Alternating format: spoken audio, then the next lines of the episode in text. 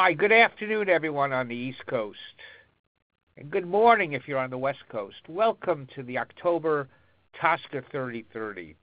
Our topic today is pre prioritization strategy. And I just want to let you know there's a REACH 3030 that will be uh, at 1:35. So this will go from 1 o'clock to 1:30. There's REACH uh, 3030 that starts at 1:35, and that'll go for a half hour as well. It's the same dial-in numbers if you were planning to participate in both. Uh, we have uh, you know very large sign-ups for both programs. Uh, I don't have a wing person with me today, so if you usually attend these things to listen to someone other than myself, uh, sorry, I don't have a wing person today. So let's go to um, that's there. There I am. Go back. I'm Herbert Estreicher. I've spoken at a number of these.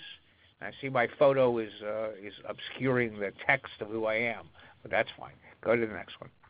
So what is what is uh, well to understand uh, prioritization, pre-prioritization, you need to understand what prioritization is. So let's start a little bit about that. So as you know, uh, TSCA really sort of sets up the new TSCA sort of sets up a triage system for evaluating existing chemicals. Yep. So first thing, EPA uh, decides what's they take the TSCA inventory to decide what's active on the inventory, what's not active in commerce.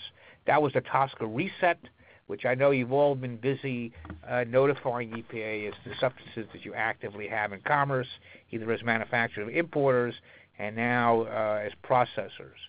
So the first stage, find out what's in commerce that's on the TSCA inventory. That's some subsets of all the chemicals that are listed on the TSCA inventory.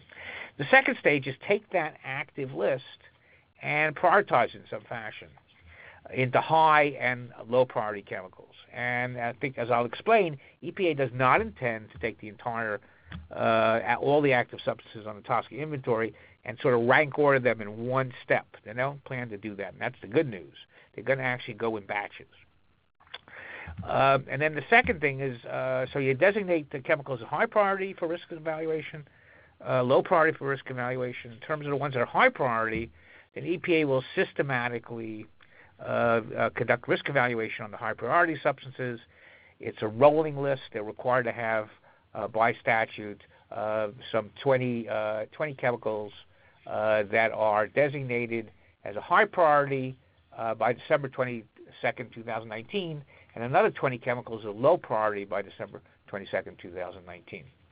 Now, once they have a formal prioritization, uh, then they're required to do risk evaluations on high priority chemicals. They only have three years, and they can extend it for six months to do the risk evaluation. And once they do that, and they they decide uh, that a chemical or any of its uses uh, poses uh, presents an unreasonable risk, they're required to go to a risk management stage. So the, the selection of those 20 chemicals is quite important. It's also a rolling list. Once they complete the risk evaluation of a chemical, then they must designate at least one additional high priority chemical to take its place. So that always there'll be at least 20 chemicals in the queue that have been designated as a high priority that EPA is actively doing risk evaluation on. So it's a rolling list. Now, Congress decided to let EPA phase in the program slowly. They had to uh, uh, designate 10 chemicals uh, from the uh, 214 update to the TSCA work plan for risk evaluation, and those are the 10 chemicals we've been talking about for a number of months. They're methylene chloride, a variety of solvents, NMP, asbestos. Uh, there's a list of those chemicals. Now, we have talked about those several different times. Beyond that list of 10, which is really the test list, the try, you know, trial list for EPA to sort of figure out how to do risk evaluation, EPA then has to select 20 chemicals, and at least 10 of them have to come from the 2014 update to the TSCA work plan. At least 10. It could certainly be more than 10, uh, but at least 10 have to come from the update and that EPA is required by statute to give priority to chemicals that have uh, moderate or high persistence or bioaccumulation, that are known human carcinogens, or have high acute or chronic toxicity. Next slide. Now, that's the formal prioritization stage. And we'll talk about that a little bit later at the end of this session. Now, there's another process which is called pre-prioritization. And pre-prioritization is actually not part of the Lautenberg uh, Chemical Safety Act. That's important to understand that all the rules are in place in Section 6, 6 of TSCA that EPA must follow uh, in, in, in the formal prioritization process, and all the rules are in place in EPA's uh, prioritization final rule that it issued do not apply to pre-prioritization if EPA does not want them, those concepts to apply. Pre-prioritization is an extra curricular activity. Uh, it's not uh, mandated by law. It's not mandated by regulation. Uh, but if you sort of think about it, if EPA is going to do formal prioritization of chemicals, it has to have some way to have candidates uh, for the for the prioritization exercise, and that's what pre-prioritization is all about. It's about EPA sort of doing some homework up front to get a list of chemicals that are candidates for prioritization before he, the EPA moves those chemicals into the formal uh, prioritization process. Now, when EPA issued their proposed prioritization rule back in 2017, they actually discussed having a formal pre-prioritization process as part of the rule. The problem was that it was described in a very, very general way, and there were a lot of adverse comments from all quarters, from industry, from environmental groups, uh, pretty much anyone that uh, considered what EPA had put in the proposed rule. So EPA, when they finalized the prioritization rule, they withdrew the discussion uh, about pre-prioritization. Next step. So what has EPA done now? Well, originally they said that they would have uh, uh, a pre-prioritization rulemaking. They've now decided not to have that, so there'll be no formal rulemaking. So you know, so no opportunity to go to, to court, no formal rulemaking. Um, but what EPA did do, they did in 2018, they had a stakeholder meeting, and um, I know it may have been December 2017, they had a stakeholder meeting, and they now recently, on September 28th of this year, released three documents. The first is a working approach document where EPA lays out both its near-term approach to selecting candidate chemicals for prioritization, as well as a longer-term approach uh, for selecting uh, candidates for prioritization that will feed into the prioritization process for many, many years. And I've given you a um, citation to where you can find, a link to where you can find the working approach document. By the way, these slides and a uh, and a recording of the presentation is will be posted on our website as they always are under um, what, what's the www.tosca3030.com. So it's not that hard to find. Uh, the second thing they issued is a, is a Federal Register uh, notice pre-publication.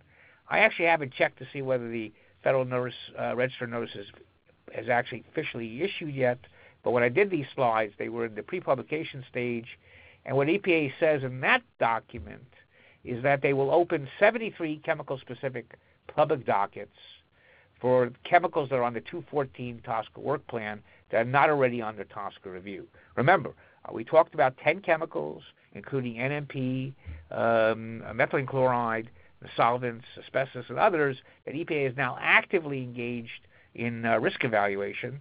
So that's so you take the original uh, list of chemicals on the uh, work plan and you eliminate 10, uh, there are a couple of chemicals that are being contemplated uh, for as PBTs that are being reviewed, uh, at least for exposure. Uh, if remember that PBTs that would uh, do not go through formal risk evaluation, EPA simply looks at exposure and use, and if if it concludes that there's not a reasonable risk, then it will go to risk management. Um, now, they uh. I've given you a link to the uh, Federal Register notice pre-publication, uh, and they also did a summary uh, of, of, response to comments. Uh, as I mentioned, and it was correct. December 11, 2017, EPA had a public meeting, and they got a fair number of comments from uh, from both industry and environmental groups. The response to comments is about 50 pages.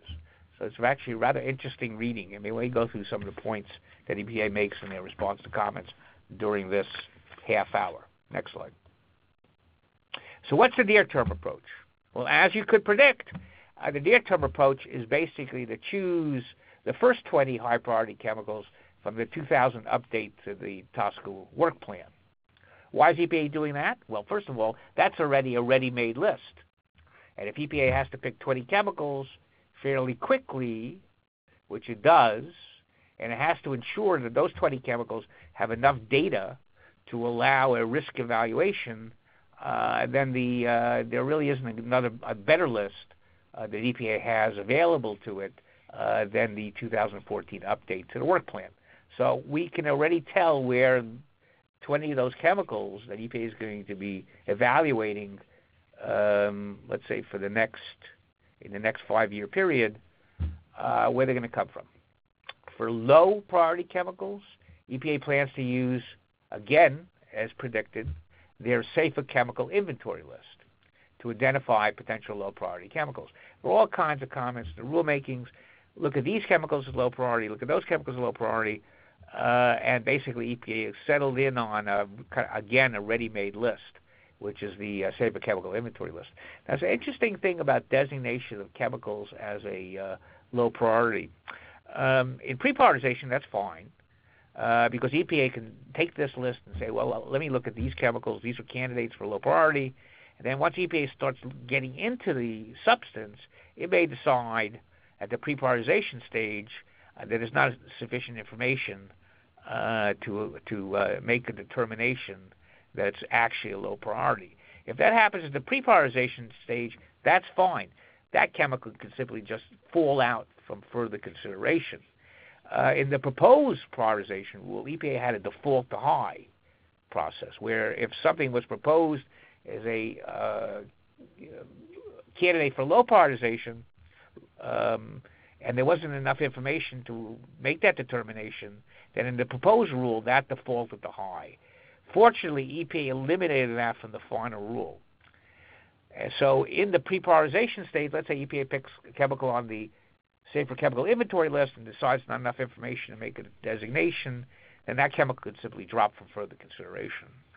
Um, now, once EPA formally nominates the chemical for low priority, and again, now we're talking about the second process, the more formal prioritization process, and in, once it's formally nominated, and during evaluation of that nomination, EPA concludes there's insufficient information to make that uh, low priority designation, then that chemical will be considered a high priority for risk evaluation. So there's a this whole notion of being selected for low priority really requires that EPA does its homework up front to have some assurance that you don't find yourself uh, when you you were normally considered to be safe. Everyone understood your chemical was safe. You're on the safer chemical inventory list, and you don't find that your chemical now has defaulted to high once it's formally in the prioritization process. Why is there a default to high as part of the prioritization process? Because that's in the statute, and EPA can't do anything about that. So why? And now, so another reason, other than the fact that these are ready-made lists, why is EPA uh, selecting the first 20 chemicals from the work plan.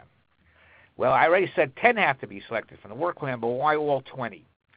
And so what EPA says is, well, these are already available lists. People know what chemicals are on these lists. And so there's limited stigma, uh, limited blacklisting effect that for EPA to announce that they're going to be looking at chemicals that are already on this pre-existing work plan list. Next slide. I don't intend to read this to you. Uh, there are two slides here that lay out the 73 chemicals that are on the work plan list that have uh, that are still in play. Uh, I've kind of bolded uh, at least the, the, names of chemicals that I recognize. A lot of famous ones.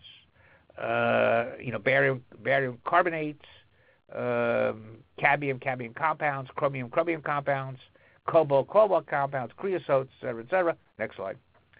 Uh, more famous ones, formaldehyde, styrene, vinyl chloride, xylenes. So 73 chemicals are in play for the near term. At least 20 of these will be selected as a high priority for risk evaluation. And so if you deal with any of these chemicals, if they're important to you, then I would suggest that uh, starting today, you start paying attention to this process. Next slide. So we have a list of 73. EPA is going to pick 20. How does it pick 20 out of the 73? By the way, it could pick 20 for the, uh, for now, but then as part of this rolling list, once it does a re- risk evaluation on one of the 20, it has to substitute it with another one. So fill the gap.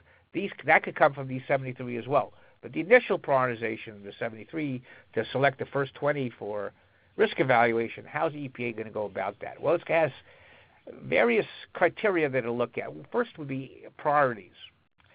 So, so for example, chemicals that other EPA program offices deem a priority and a suitable prioritization have a higher priority in terms of EPA's thinking.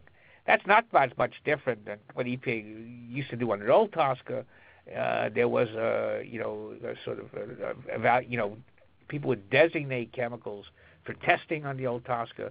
There was a TSCA independent, the independent testing agency, ITA, and so EPA has always been receptive if it gets a call from one of the other program offices, let's say the water office or the waste office, and someone says to uh, to EPA, well, we have a real problem with this chemical. It's creating real problems. It's showing up in groundwater. Um, it's it's showing up in, in other environmental media. Could you please put a, this as a high priority? Um, well, that'll probably make it. So the second uh, kind of priority factor EPA will look at is suggestions from other agencies. So it's not just EPA program offices. So for example, let's say OSHA calls up and says, you know, we are, um, you know, thinking of doing a PEL for this chemical. It'd be awfully nice if you did the risk evaluation for us uh, to facilitate our PEL uh, rulemaking. Uh, so that's another possibility. Then public comment. So people can nominate chemicals as a high priority for high priority consideration. I suspect there'll be a lot of action on that front. Uh, people will be nominating things left and right. Uh, obviously, environmental groups will nominate chemicals. States, governments will nominate chemicals. Um, your competitors may nominate your chemicals. So I expect a lot of action on that front. Um, so I I think it's you know sort of interesting to um, to sort of watch the dockets to see what pops up. Uh, it's probably useful uh, if you have any concerns about your chemicals, if they're on the work plan. If you have any concerns about your chemicals, you might want to monitor the dockets to see what the, what uh, public interests are nominating. Um, they have something similar in the REACH. It's called the um, well, we'll talk about that when we do the REACH thing. So um, they also will look at the quantity and quality of information. Why is that important? Uh, because what EPA doesn't want to do is they want, don't want to formally put a chemical into the prioritization process as a can as a, for evaluation for high priority designation. All of a sudden, find that they don't have enough data to make that determination. They only have one year to do a formal prioritization. We'll talk about that. Uh, and if they get into the thick of it and find they don't have sufficient data, well, then they have a problem. So they want to make sure before a candidate goes into the formal prioritization pipeline that there's enough data to make a determination, and that data is of sufficient quality to allow that determination. And obviously, agency workload. Next slide, please. Um, so, uh, when we talked about quantity and quality, uh, so EPA is going to look at literature reviews, information EPA's files. There's going to, they are going to request voluntary submissions. By the way, uh, they do intend, although it won't be a formal rulemaking, when they pick a candidate for pre uh, for as part of this pre-prioritization process, they will have some notice that they are looking at this chemical and asking the stakeholders uh, to provide uh, information to help them evaluate this chemical. So you will see a lot of kind of informal notices to the public asking for information on these chemicals before the chemicals go through a formal prioritization process where there is a formal notice and comment periods that are subscribed by statute. Uh, so they're going to check data quality uh, and they will uh, reject unacceptable data sources. Uh, interestingly, they will include uh, what they call, and I haven't actually seen this phrase before, gray literature, end quote. Kind of interesting. So what they, as they define gray literature, it refers to scientific information not published and distributed in peer review journal articles. And so it'd be things like study reports that uh, companies have in their possession, um, things that are unpublished. So that's now referred to as gray literature. Rather interesting uh, turn of phrase.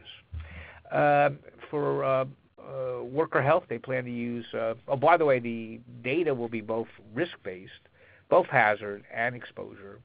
Uh, for uh, worker exposure, they plan to look at the NIOSH uh, information. Uh, and EPA also says, and this very interestingly, that they plan to use their TSCA authority to gather information as appropriate. And what TSCA authority are they talking about? Well, they're certainly talking about Section um, 8, um, Section 8D, which is uh, mandated submission of uh, health and safety studies, Section 8A, which is the PAIR rule, which uh, mandated submission of information on manufacturing and use. Um, Section 4, which are the uh, test rules, test orders, uh, testing consent agreements. EPA says, interestingly, that they, because this is pre-prioritization and not part of the statute, they would not be bound by provision under Section 4, which says that if EPA orders testing as part of prioritization, uh, then they must make the determination within 90 days of getting the data as to the prioritization of the priority of the substance. But what EPA says here, that's no, no, that's that's uh, prioritization. This is pre-prioritization, so we can order testing if we wish, and that doesn't put any constraints on us. So that's a very interesting uh, kind of argument that EPA makes in their response to comments. And people who worry about animal testing uh, and I hope some of you out there do. Uh, you might want to think about whether that's a correct position. Uh, Section 11 is not a place where you can get information. Those are inspections of facilities. Uh, and they can also uh, ask states for information, and they can ask other federal agencies to voluntarily submit information. Next slide, please. So, what other factors will they do in selecting chemicals for as candidates for prioritization for the work plan. Uh, well, they'll be mindful of their workload and resource constraints, uh, and they, interestingly, may use a category approach rather than substance by substance selection. So, what they suggest, for example, is fair, for example, uh, there's a fair number of solvents on the list of 73 that we've been talking about. They may do a solvent category. So basically, all the solvents would be, you know, picked at one time or they may look at things that are uh, similar in structure, similar in properties, similar in use, uh, similar mode of action, or similar exposure pathways. So they could think about, uh, you know, sort of picking things in batches uh, to meet the 20, uh, which I guess is a kind of a way of doing this without looking at each individual chemical. That, of course, means that you have to assume that you can read across the data uh, within these batches because if you're not going to do a chemical by chemical assessment, then you won't know if you have enough information on the chemicals to actually do the formal polarization. So you have to be assuming that if they're similar in structure, similar similar in properties, similar in use, etc., that you can read across the data within the group. Next. So what's the longer term approach? That was a short term, first 20 Longer term is EPA plans to take the active substances on the TSCA inventory and uh, sort of uh, from that basically select bins select groups. And so what they and it's hard to see this, but basically they're going to take the active inventory. They're going to develop scores based on human health ha- hazards, genotox, ecotox, uh, susceptible uh, populations, and they do point out very specifically in the response to comments that they consider workers to be a susceptible population. And they also consider that TSCA has an important role to play in protecting worker health. So, in fact, what they say EPA agrees that TSCA provides unique authorities to address worker risks which complement current OSHA authorities. So there's been some debate about the role of OSHA versus EPA in terms of work exposure. Uh, I think EPA set out their formal position in the response to comment document. Next slide, please. So what happens after pre-prioritization? Again, that's just picking chemicals to run into the formal prioritization process. Again, this is a very hard slide to read. There will be copies of the slide up on the website, but and uh, and you can sort of read those at your leisure. But basically, it's a pipeline um, where EPA formally uh, proposes a chemical for prioritization. Um, there's two 90-day comment periods one on the uh, proposal, the second on the available to gather information to do the prioritization, and uh, so it, that's all I want to tell you. There are two formal comment periods, 90-day formal comment periods. If you you have a chemical that goes into the formal prioritization process, I would uh, suggest that you pay careful attention to those public comment period opportunities the overall prioritization from once it goes into the system, once a decision is made, is 9 to 12 months. So things have got to move pretty quickly. Uh, and that's the full prioritization. Again, I'm going to put these slides on the website, and you'll be able to read those at your leisure.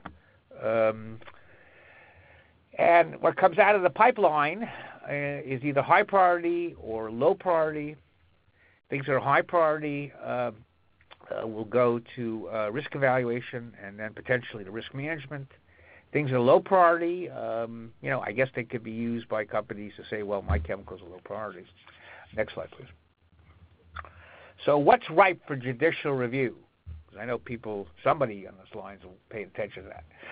So, um, EPA's work approach to pre-prioritization? No. Again, you can't sustain, though you can lodge, you can't sustain a lawsuit on guidance documents, you know, agency thinking, draft documents, anything of that nature. So their working approach to pre-prioritization is not subject to judicial review. In fact, EPA takes pains, which I, I think the first time I've ever seen this, to sort of explain to anybody who might be thinking of being sued uh, that this is an internal approach, not a rulemaking, and one that cannot be relied on in litigation. What about a pre-prioritization selection? Said no, because pre-prioritization is not part of the statute, so you can't bring suit on EPA's decision to have something uh, selected as a candidate for prioritization. Uh, what about a final prioritization decision that chemicals are low priority? Yes, that is subject to judicial review. That's in the statutes. Um, so if someone's unhappy with EPA's decision that a chemical is low priority for risk evaluation, they can certainly uh, take that to courts. Uh, prioritization is a high priority. Yes, that's also subject to judicial review. Uh, however, you have to wait for the final Section 6 risk management rule before you can challenge that determination, uh, which could be five and a half years from the time the uh, high priority designation is made. So by that time, I suspect you'll have other things to complain about in the overall rulemaking than the high priority designation. Uh, next slide. Okay, so um, we have our next OSHA 3030 on October 24th. The next TSCA 3030 will be November 14th. The good news is I'll be in Europe, so I will not be presenting. Somebody else will be. Uh, we have a FIFRA 3030, uh, which is given periodically, and you should check uh, our website or uh, send an email to info at khlaw.com and say, hey, where's the next, when's the next FIFRA 3030? Because I really enjoyed – the other ones. Next one. Uh, our next task, 33, said, is on November 14th. Next. I'm Herbert Estreicher. So now is 1.30 according to my clock, oddly enough. So this actually finished directly on time. At 5 minutes, 1.35, we're having our first inaugural REACH 3030 program. I have to drink some water because I feel a little hoarse. Uh, and uh, if you're interested in participating in that program, just stay on the line. Um, and uh, we're going to put up the number for people to dial in if new people dial in. By the way, we had 121 participants on this call today, and so um, uh, thank you very much for participating. Hope you found it interesting.